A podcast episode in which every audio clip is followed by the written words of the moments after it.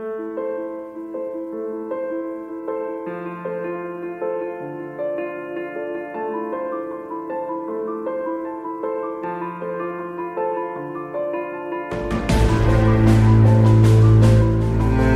everybody. Welcome to the Texas Sports Hall of Fame podcast. This episode, celebrating Little Mo. We celebrate the life and career of tennis champion Maureen Connolly Brinker. This episode of the Texas Sports Hall of Fame podcast is presented by the Hampton Inn Waco. We invite you to visit the Texas Sports Hall of Fame and when you do, book your stay at the Hampton Inn Waco. Hi, everybody. Welcome to the Texas Sports Hall of Fame podcast presented by the Hampton Inn Waco. I'm Jackson Michael, author of The Game Before the Money. Few players have dominated the tennis court like Maureen Connolly, affectionately known as Little Mo. Her story combines a tale of triumph and tragedy a young championship career ended by a devastating horse riding accident and a life cut short by cancer. Her life also composes a narrative of excellence on the court and grace beyond the game. Her presence is still felt in the annals of tennis history and in the lives of junior tennis players throughout the world. We'll speak to her daughter, Cindy Brinker Simmons, who played tennis at the University of Virginia and is president of the Maureen Connolly Brinker Tennis Foundation. We'll also hear from longtime executive director of the Texas section of the United States Tennis Association, Ken McAlister. In 1953, Maureen Connolly became only the second tennis player in history to win all four Grand Slam tournaments in a single year, a feat referred to as the calendar Grand Slam. Only five players in tennis history have accomplished the feat, and Connolly is one of three women. The calendar Grand Slam doesn't sum up Maureen Connolly's accomplishments. She won the U.S. Open at 16 years old and held the record as the youngest winner ever until 1979. Connolly won the U.S. Open three times in a row from 1951 through 1953 and won Wimbledon three times in a row from 1952 through 1954. And listen to this it took over 20 years to break her record as the youngest player to win the US Open. It also took over 20 years for any player to win three straight US Opens. And only Billie Jean King, Martina Navratilova, and Steffi Graf have won three straight Wimbledon titles since. Connolly won nine Grand Slam singles titles before a tragic horse riding accident ended her career in 1954. She died of cancer just a few years later in 1969. Her impact on the game continues to this day. She co founded the Maureen Connolly Brinker Tennis Foundation with her friend Nancy Jeffett. The foundation has helped spawn the careers of many successful college and pro tennis players a list far too long to name. Suffice it to say that the 2020 Australian Open finals featured former Little Mo champions in both brackets women's champion Sofia Kenin and men's runner up Dominic Thiem. The United States Post Office recognized Maureen Connolly Brinker's legacy and issued the Little Mo Forever postage stamp in 2019. That same year, she was inducted into the Texas Sports Hall of Fame. You can learn more about Maureen Connolly Brinker's induction into the Texas Sports Hall of Fame on the 2019 induction episode of the Texas Sports Hall of Fame podcast. Maureen Connolly grew up in San Diego. Her daughter Cindy tells us how she got started in tennis at a young age and found an immediate passion for the game. There were some tennis courts literally down some houses from where she lived at the end of the corner, and she just happened to walk by the tennis court one day and just realized that's a sport that she wanted to participate in. And so she shagged balls for the local pro at the tennis court during his lessons. She'd pick up the balls in return for free tennis lessons because mom was being raised by a single mother at the time. So finances were very tight. Maureen's involvement in the sport remained unknown for months to her grandmother, who didn't find out about her playing tennis until her grandmother was asked to purchase a tennis racket for little Mo. But within a few years, the entire world would know Maureen Connolly not only played tennis, she dominated the sport on the grandest of stages. One of the first people to learn of Connolly's determination to attain greatness was British tennis star Mary Hardwick Hare. She had heard about mom and had been asked to watch this little 10 year old. And mom, after hitting the ball with Mary Hare, said to Mary, when Mary asked her, Do you want to continue playing this sport? Mom very rapidly said, Yes, Miss Hare, yes, Mrs. Hare. And one day, I want to be the best tennis player in the world. Now, that's a pretty bold statement to make from a 10 year old. What Mary saw is that mom had the ability, but what Mary didn't know is mom had the tenacity and the perseverance and the drive and the discipline to take that dream and make it happen. So there's young Maureen Connolly growing up in San Diego, saying she wanted to be the best tennis player in the world. Turns out she grew up in the same neighborhood where another famous athlete lived, who once said he wanted to grow up to be the best at hitting a different kind of ball. She lived a block away from Ted Williams, the famous baseball player. So it's always been quipped.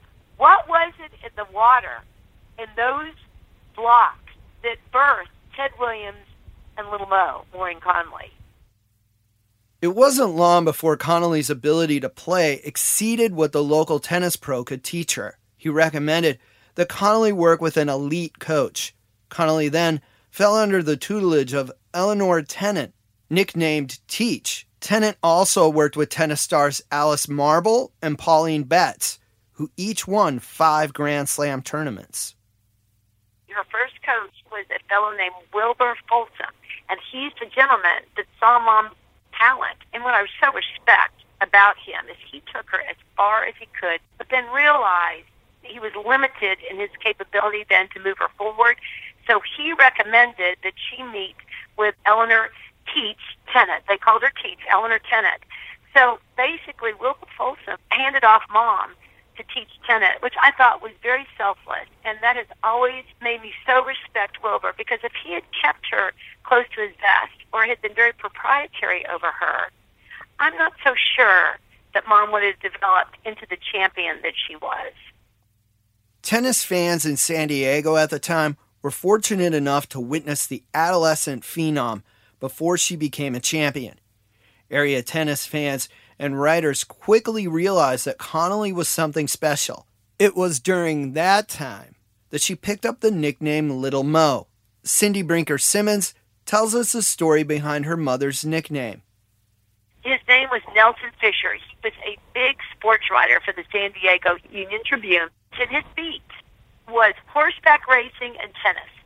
He was so impressed. He compared her to the battleship USS Missouri, and he said that her game rendered her opponents shell shocked, like the USS Missouri. And the USS Missouri's nickname was Big Mo or Mighty Mo. So Nelson, because of mom's short stature, five four, dubbed her Little Mo after the battleship Missouri. And I think it is such a great nickname. Little Mo launched an assault on the tennis circuit and won the USTA Under 18 Girls Junior Tennis title in 1949 and 1950. In September of 1950, Maureen Connolly turned 16 years old. Before her next birthday, she defeated French Open champion Shirley Fry to win the U.S. Open at age 16. Remember the story about how Maureen Connolly said she wanted to be the best tennis player in the world when she was a 10 year old child? There she was, only six years later, already standing as the best player in the United States as a teenager.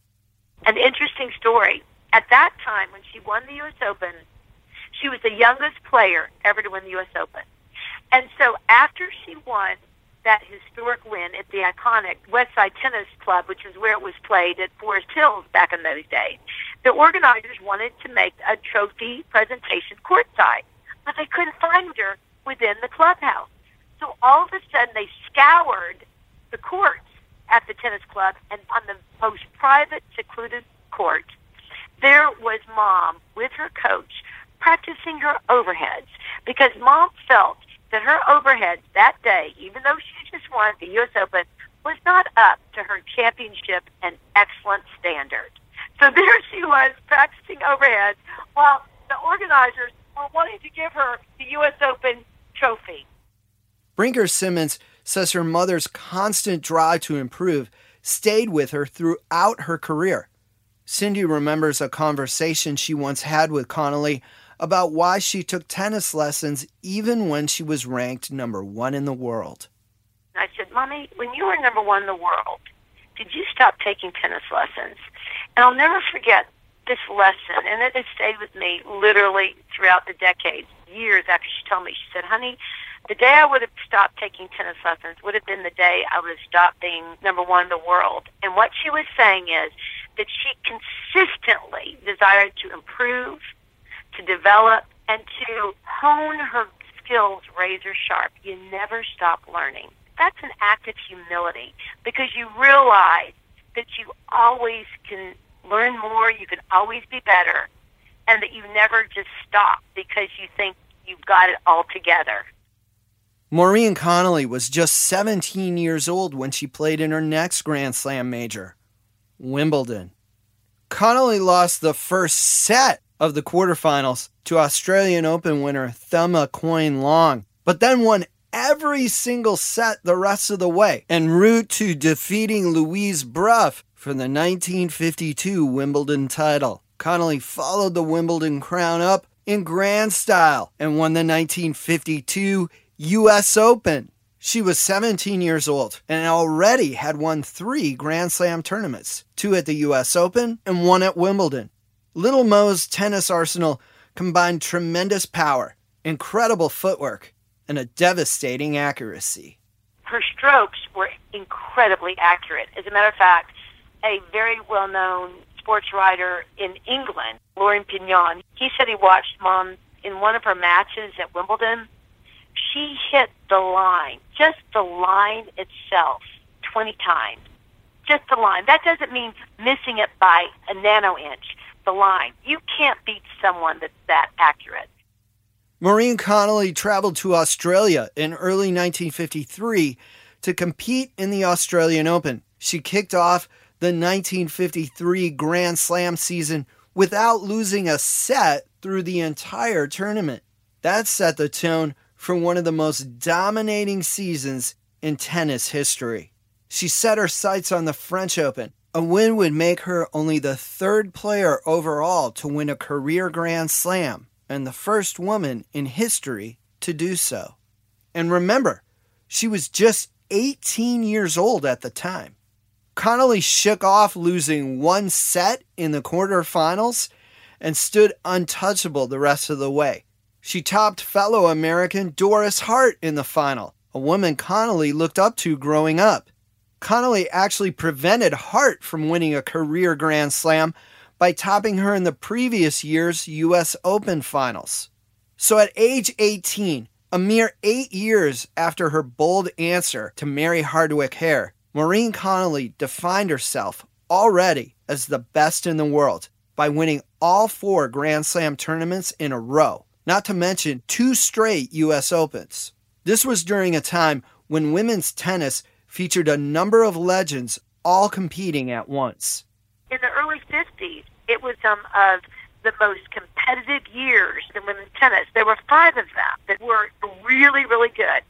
Of course, Mom, and then a woman named Louise Brough, a woman named Shirley Fry, a woman named Doris Hart, and a woman named Margaret Osborne DuPont. And there were others too, but those five were really tough. All of them were older than mom. Nobody knew who was going to win, but mom won every time. A repeat win at Wimbledon was the next circle on Maureen Connolly's championship calendar. When you talk to people who have won consecutive championships in any sport, you'll often hear that the second time is harder than the first, and the third time is harder than the second because everybody is targeting you and you get everyone's best game every time. The same tennis players that inspired Little Mo as a youngster now aim to stop her. These were women who had previously won championships and knew how to win matches at the highest level with the biggest stakes. Just like in the 1953 French Open, the Wimbledon final came down to Hart and Connolly. The two Americans held court on the 4th of July in 1953 on the legendary English setting. The next day, the New York Times reported that the Connolly Hart final, quote, assuredly must rank as one of the greatest matches in the history of women's tennis. The story stated that Doris Hart drew from every technique she knew that made her a champion but Connolly countered with tenacious resolve and focus to outlast Hart in a grueling battle by scores of 8 6 and 7 5. The New York Times later spoke to Doris Hart about that match in 2013. She said that she played so well that it almost felt like she had won because deep down, she knew she played her absolute best that day. She added that little Mo radiated confidence on the court, and no matter what the score was, you always felt like Connolly was winning. Cindy Brinker Simmons talks about Connolly's fierceness and ability to overcome adversity in tough situations. When she went on that court, she was fierce. She was the predator pursuing her prey. And she was absolutely poker face. They called her Little Miss Poker Face because when she lost a point, she wouldn't let that bother her. She would move to the next point. And she was absolutely relentless in her pursuit of victory.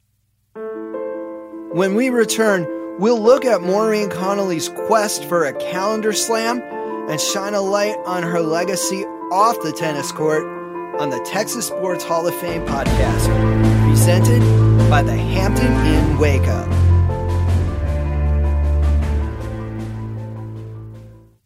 Hi, this is Hall of Famer Nancy Lieberman, and I listen to the Texas Hall of Fame podcast. And if you're not listening to it, you're missing out. If you've enjoyed listening today, please visit the Texas Sports Hall of Fame in Waco. The museum tells the story of the greatest athletes and coaches in Texas history by using objects from its collection, which numbers over 15,000. And when you come to Waco, be sure and stay at the Hampton Inn Waco, located just eight minutes from the museum on I 35.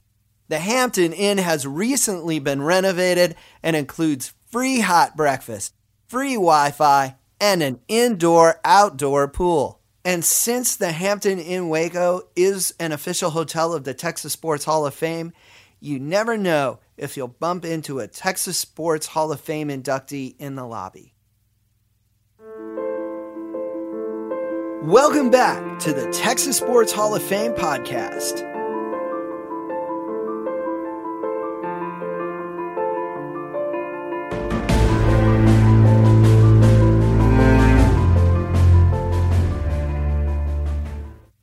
Before the break, we went over Maureen Connolly's 1953 Wimbledon Championship. That second straight Wimbledon Championship put her in position for another historic win. A U.S. Open victory meant only the second calendar Grand Slam in tennis history. Again, we really can't overstate the fact that Maureen Connolly was 18 years old in 1953. Since her win at the US Open at 16 years of age, she routinely disposed of competitors who previously won multiple championships, and most were on their way to winning several more titles in the future. All of them faced one major obstacle a teenager from San Diego.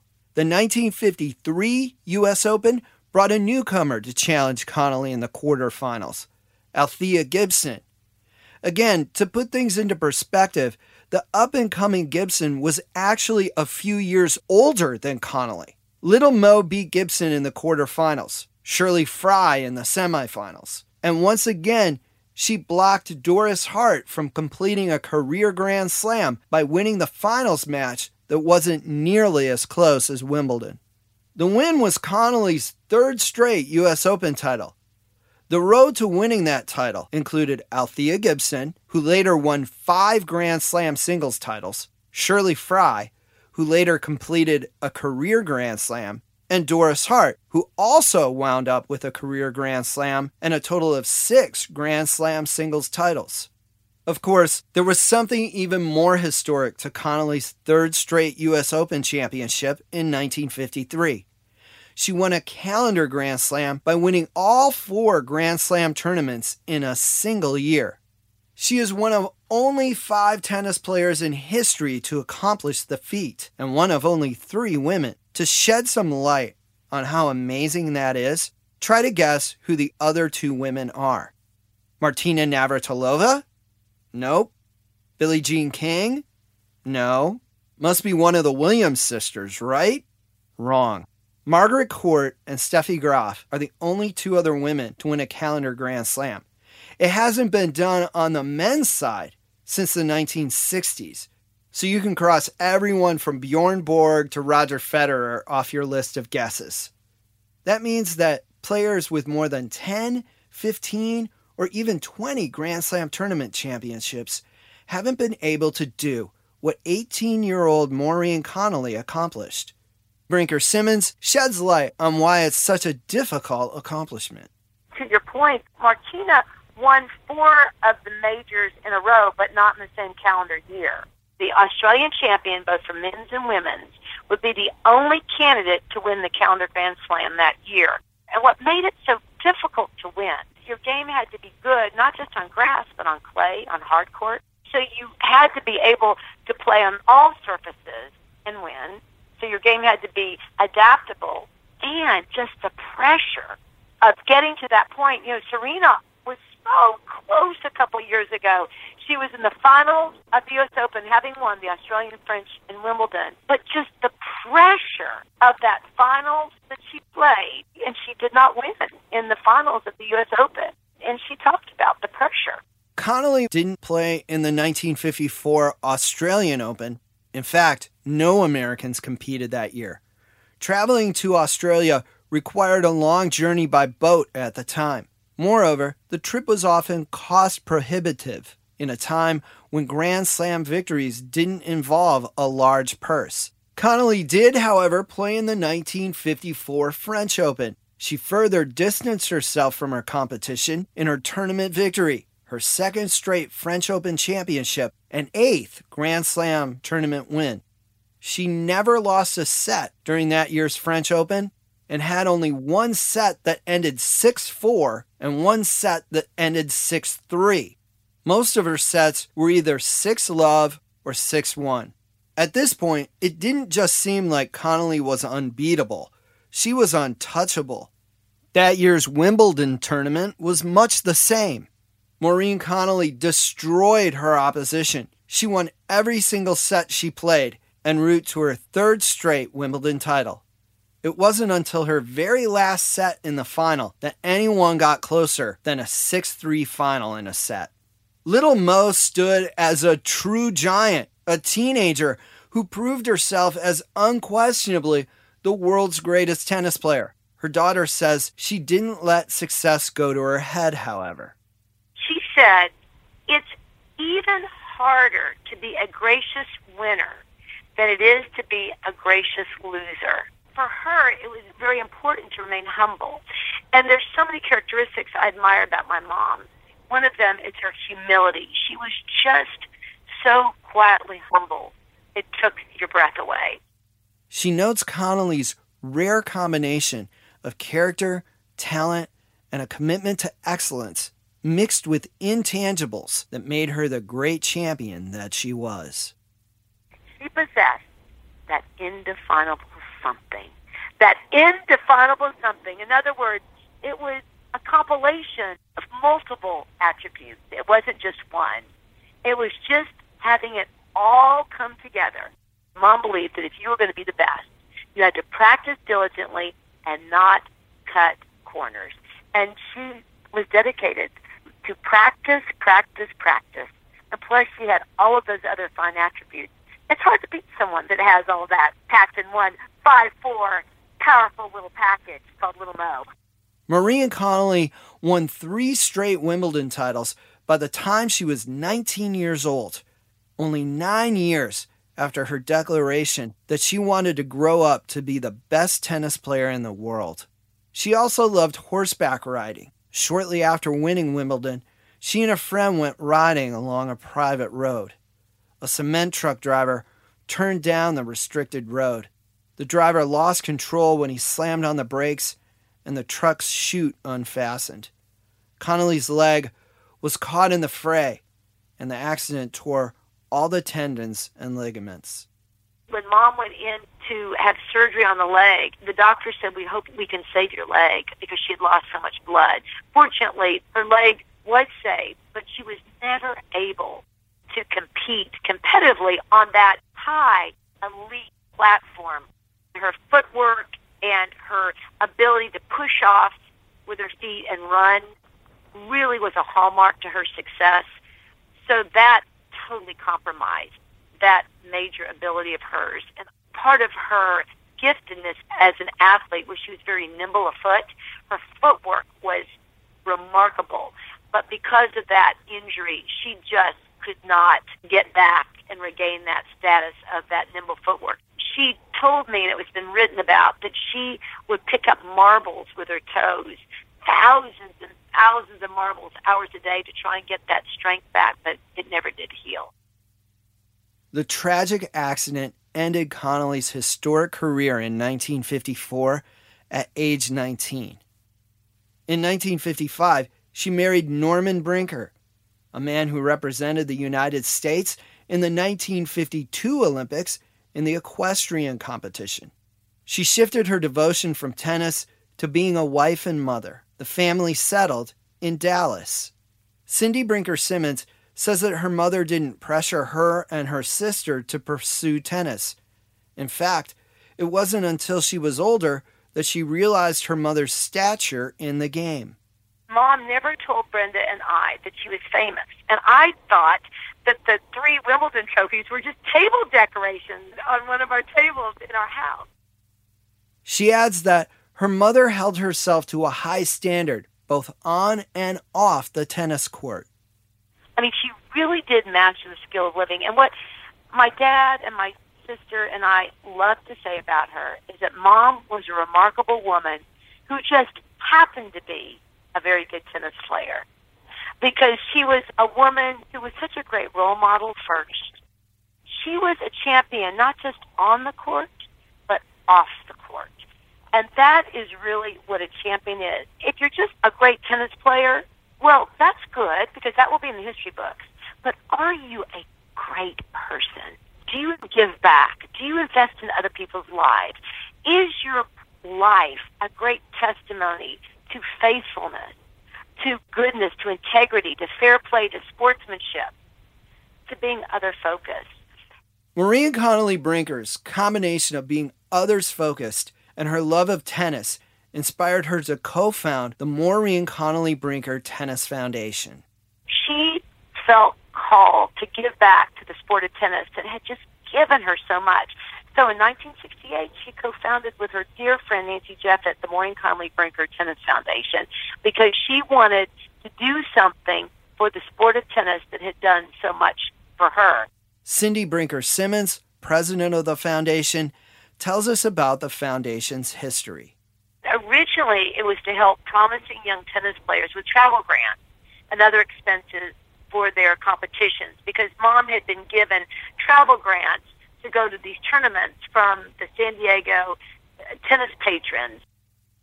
Ken McAlister, former executive director of the USTA's Texas section, states that the Maureen Connolly Brinker Tennis Foundation filled a void before many states offered girls' high school tennis programs. She knew that it was a bit of a struggle. The girls, in a lot of times, they didn't have high school programs. Now, Texas, luckily, we've always had high school programs here for girls back into the 1920s. But most states didn't have that. I know New Mexico didn't until the 1980s. A large part of the foundation's current work involves hosting junior tennis tournaments. Today, 51 years later, the Maureen Connolly Brinker Tennis Foundation awards travel grants to talented young players. We also host a national and three international junior tennis tournaments. We focus on serving a very small sliver of the junior tennis population, the elite gifted and talented players ages 8 to 12. So we have eights play eights, nines play nines, tens play tens, because even very gifted 10 year olds, there are no 10 under tournaments for 10 year olds, and certainly no 9 under tournaments. So even a gifted 10 year old can't beat a very good 12 year old. So we have a year long circuit that we start with, with sectionals. We have 18 sectional areas in the United States, and those who advance then play in one of our regionals, our four regional tournaments, and we have a final national tournament in October. And then we have three international tournaments, one in California, one in Florida, and one in New York, where youngsters from all over the world come and compete. And what's so special about this is not only do we have a great competitive environment for these young tennis players ages 8 to 12, but we also focus on character values. We focus on the importance of sportsmanship, fair play, integrity, and strong character values. And we give away kindness awards and sportsmanship awards to a deserving boy and girl at both our national tournament, our three international tournaments, because mom would not have wanted just to churn out great tennis players.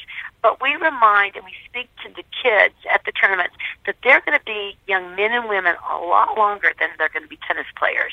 And their character is what will carry them into, again, as we said, mastering the skill of living. What's a Little Mo tournament like?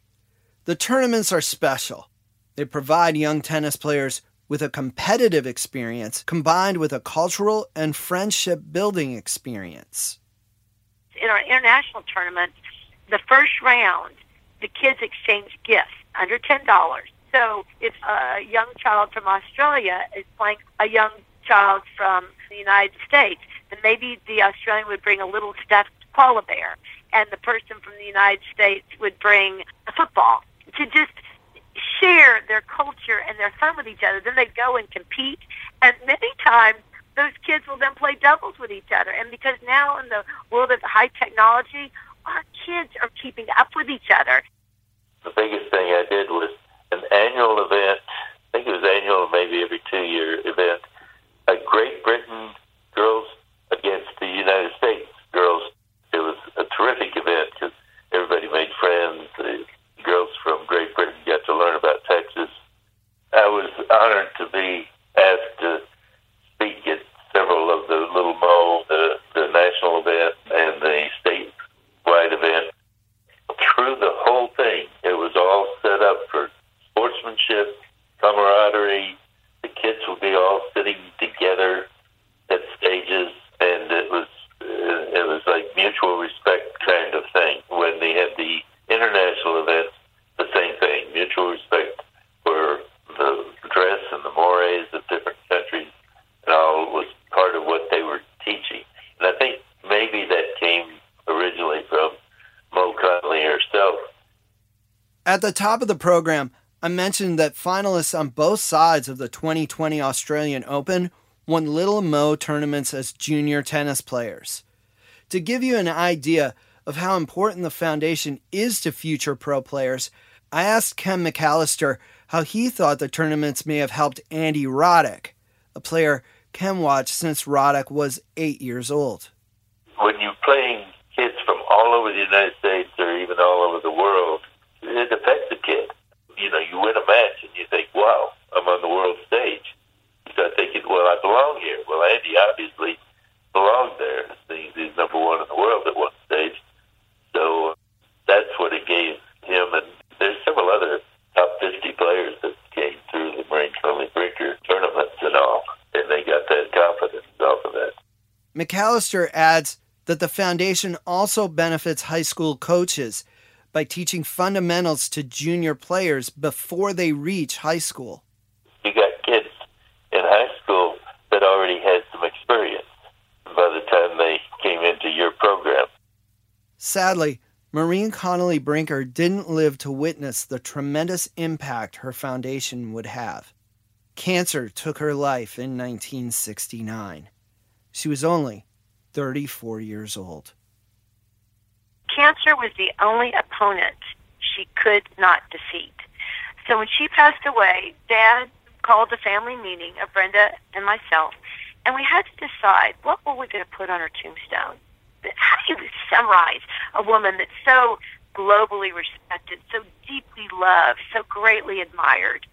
And what we decided to put on her tombstone was these following words Maureen Connolly Brinker, 1934 1969, a gallant lady, wife, mother, champion. Because that's really how she saw herself. She saw herself so joyful about being Mrs. Norman Brinker and about being a mom. And a distant third was her great and historic career. Mom passed away in 1969. So the foundation was only a year old when mom passed away. So Nancy Jeffett took the promise and the vision of what she and mom had discussed and had created. And for 40 years, Nancy ran the foundation and created a great, great model. Cindy, her sister Brenda, and Nancy Jeffett's daughter Sissy stay greatly involved with the foundation. Maureen Connolly Brinker's legacy, both on the tennis court and through the foundation, still grows. In 2019, the United States Post Office honored her and issued the Little Mo Forever stamp. It was such a surprise to us because we had not solicited at all to have mom on the stamp. And literally out of the blue, we got a call from the United States Postal Service that said that they were wanting to do a stamp honoring pioneers in women's sports. And tennis was one of the sports they selected. So we are so grateful that the USPS selected mom as representative of the sport because the stamp so characterizes mom's athleticism, her grace, her beauty, her focus on the stamp. And we went through multiple, multiple pictures, actually over a 100 pictures, to choose the right picture of her. And so we're really, really pleased with the stamp because it so characterizes her. Maureen Connolly Brinker not only set a high bar for the game of tennis, she still stands as a role model and inspiration to others. Her career and life were both tragically too short, but as her daughter Cindy points out, her life made a tremendous statement and left a lasting impact. I just, again, want to say that for my family, that what so touched us about mom is her humility, her hard work, not ever cutting corners. She just realized that to be excellent at something, to be relentlessly committed to excellence, you cannot cut corners. There are no shortcuts. It takes hard work, determination, discipline. But yet, in the same breath, her desire to give back and invest in the lives of others was so important to her. She was so other focused and not self focused. I always love to say that she really mastered the skill of living in just a little over three decades because her life was cut short at 34.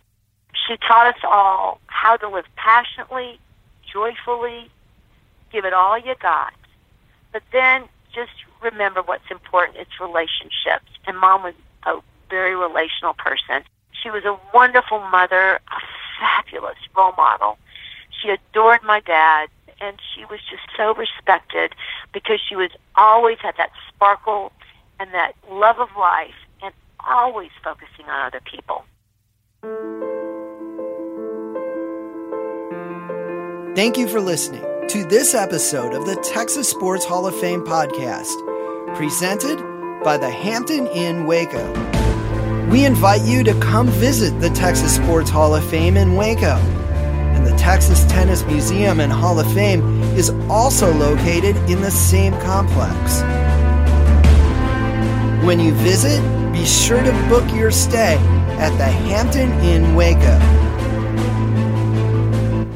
Special thank you to Cindy Brinker Simmons and Ken McAlister for their interviews. Both have books that they have written.